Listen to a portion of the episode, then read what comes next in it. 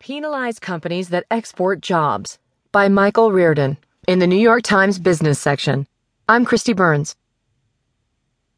The heating and air conditioning equipment maker Carrier Corp recently announced plans to transfer its Indianapolis plant's manufacturing operations and about 1,400 jobs to Monterrey, Mexico.